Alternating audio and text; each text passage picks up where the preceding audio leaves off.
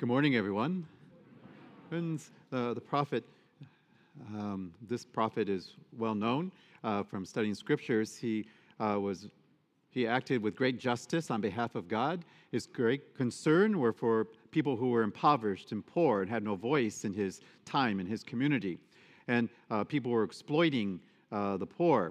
So uh, he was their champion, if you will, on behalf of God. He spoke out uh, against this. He spoke out to the kings or the governments of his time about their behavior uh, and their culpability in the matter. And um, friends, uh, he was also concerned for those who, um, uh, what they were doing is that they were fixing the scales and stuff so that it, they made greater profit than they should have, and particularly on the poor.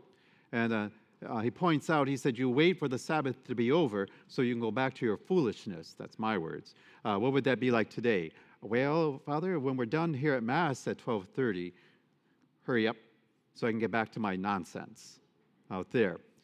God forbid any of you disciples should leave Mass and go into the parking lot gossiping or going back to some kind of tomfoolery, right?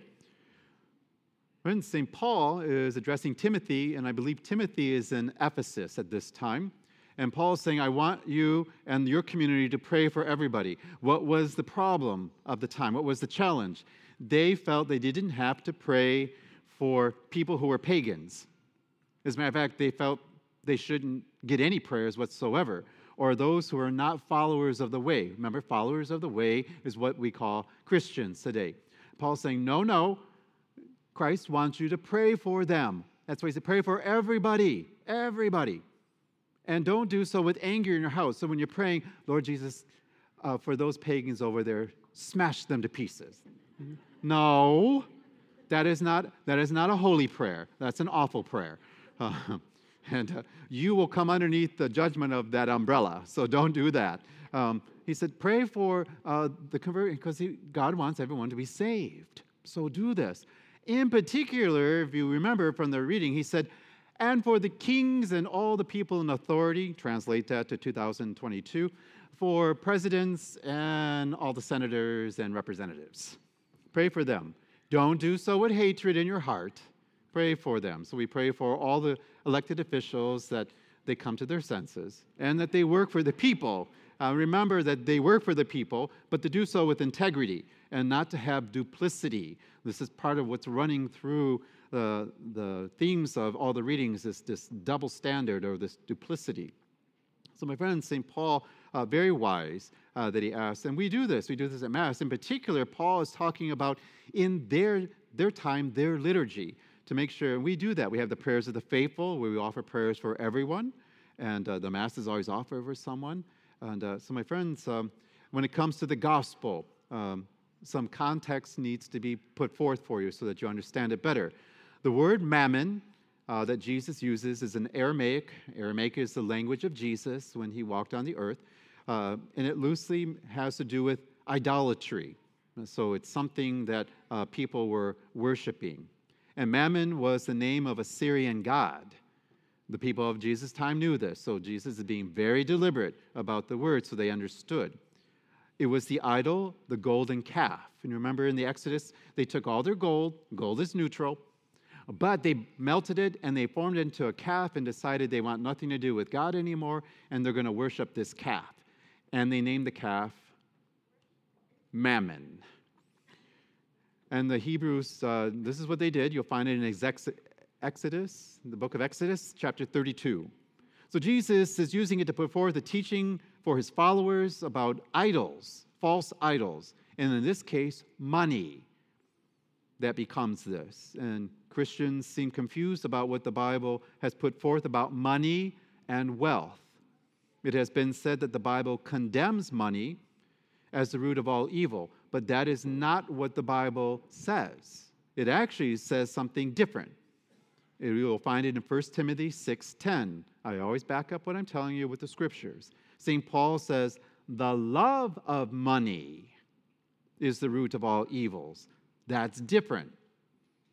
In context, St. Paul is counseling Timothy on how to deal with the wealthier members of his own community. So, those who have. Christians are not to lord it over others or to use it uh, in terrible ways.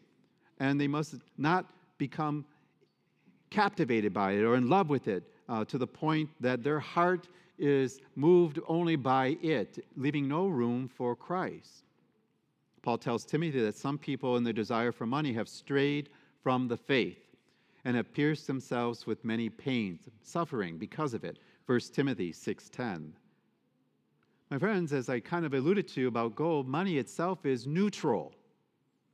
It's just a commodity, it's just a medium that we use to conduct business with, to pay for goods, to pay for services. Money can be good or bad depending on how you acquire it, what you do with it, and even more importantly, what does it do to you? You hear stories all the time of people who win the lottery and it changes their life. Not for the better, for the worse, because they haven't learned how to deal with that type of wealth. For example, uh, here's an example because people want me to be more practical. So here's an example the Good Samaritan. The Good Samaritan had money, and he used the money to help a stranger. We hear the story of Lazarus, who was, uh, had leprosy and was sick, and out, he stayed outside the gates of the king. And the king did nothing. With all of his power and wealth, he did nothing for him. The gospel does not condemn money, nor does it condemn the rich or those who have wealth. But it warns those who have it to be careful because it has the ability, if you're not careful, to captivate and enslave the human heart. Money is a very serious matter. The love of money, the coveting of money, the great desiring of it, or the craving for it is the problem. That is what Jesus meant by mammon. And many folks have clearly made money mammon in our times. It has compromised people in the secular world, it has compromised people within our church. It has clouded the instincts of many nations who seek it at all costs. It is a very old idol, still wandering the streets of our world in search of new worshipers, and it found many worshipers now. Christ gave us principles for which we should understand uh, how to handle it, and many other things in our life for that matter. He told us, trust in God's providence and to seek the kingdom above everything else. If we do this, all the other things in life, including money, will be in its proper place with you. I believe a key statement of Jesus is found from Matthew's Gospel 6:33. Jesus said, "Seek first you the kingdom of God and his righteousness, and all these other things will be given to you besides." He didn't say on Monday that it will be given to you. Some of us are still waiting, but we wait with joy for all these other things, right? Regarding the dishonest steward, the parable that Jesus used, I'm going to quote you something that comes from the Catholic Study Bible regarding this parable that will help you to understand what Jesus is doing because I still get people going, well, why is Jesus commending someone who's a thief? And I'm like, that's not what he's doing. So here's a direct quote from the notations within the Catholic Study Bible.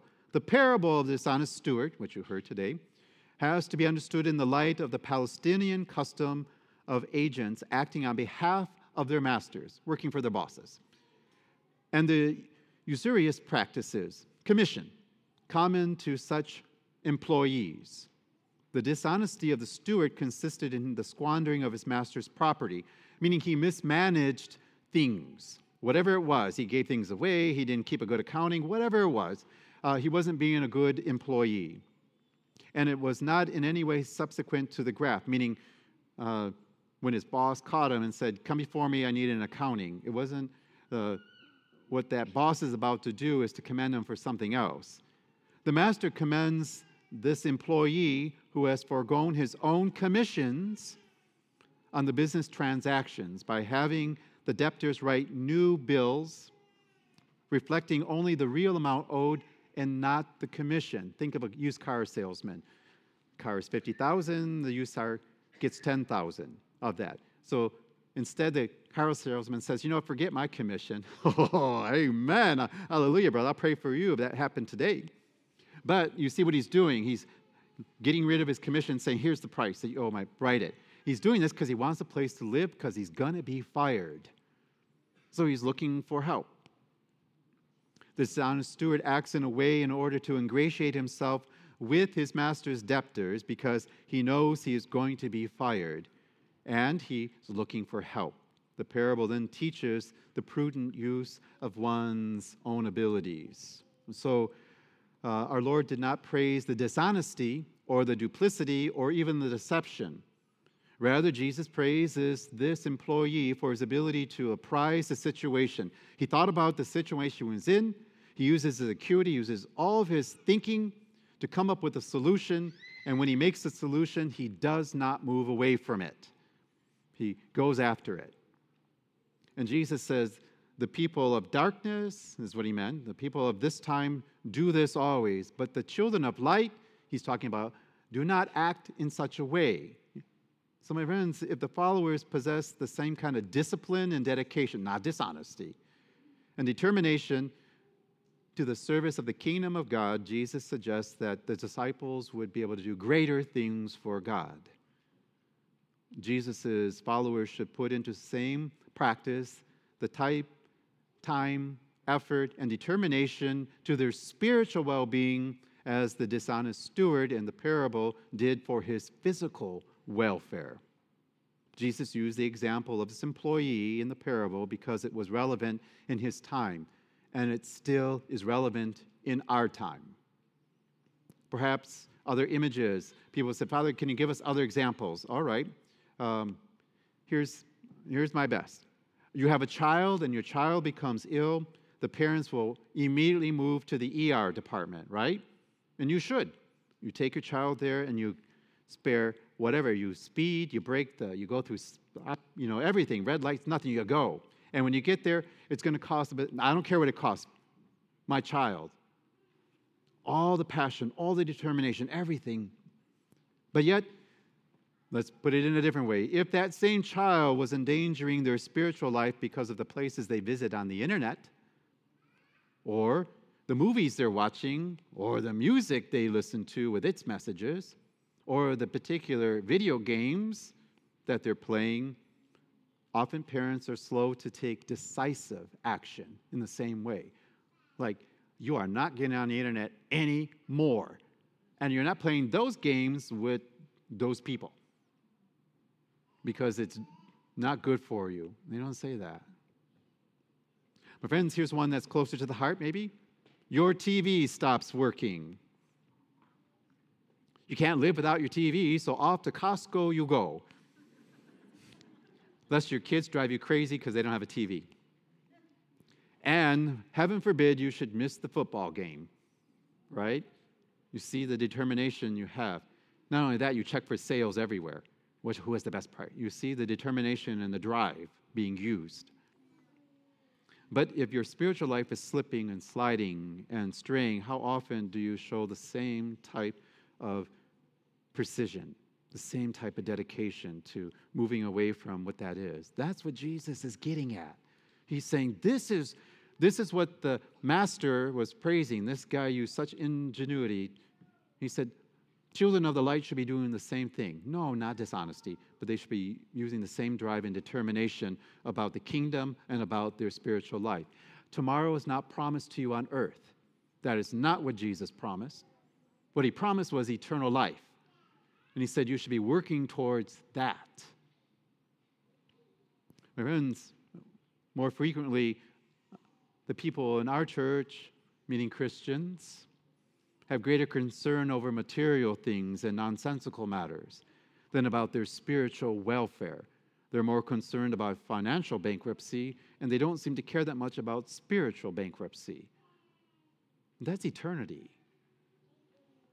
The parable bids us to take care of the spiritual side of life. It calls for the same, if not more, ingenuity and drive, planning and effort in your spiritual life if you do with all the other pieces of your life. Our Lord and our soul are more important than all these other things. And it's better for you to come to that determination now than in a crisis. Because then in the crisis, you are not really thinking carefully. But if you've been doing this all along, so as disciples uh, of Jesus Christ, in the sense of stewardship in the Catholic Church, everything you have is gift from God.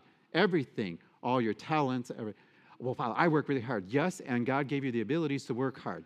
That's why it's gift from Him.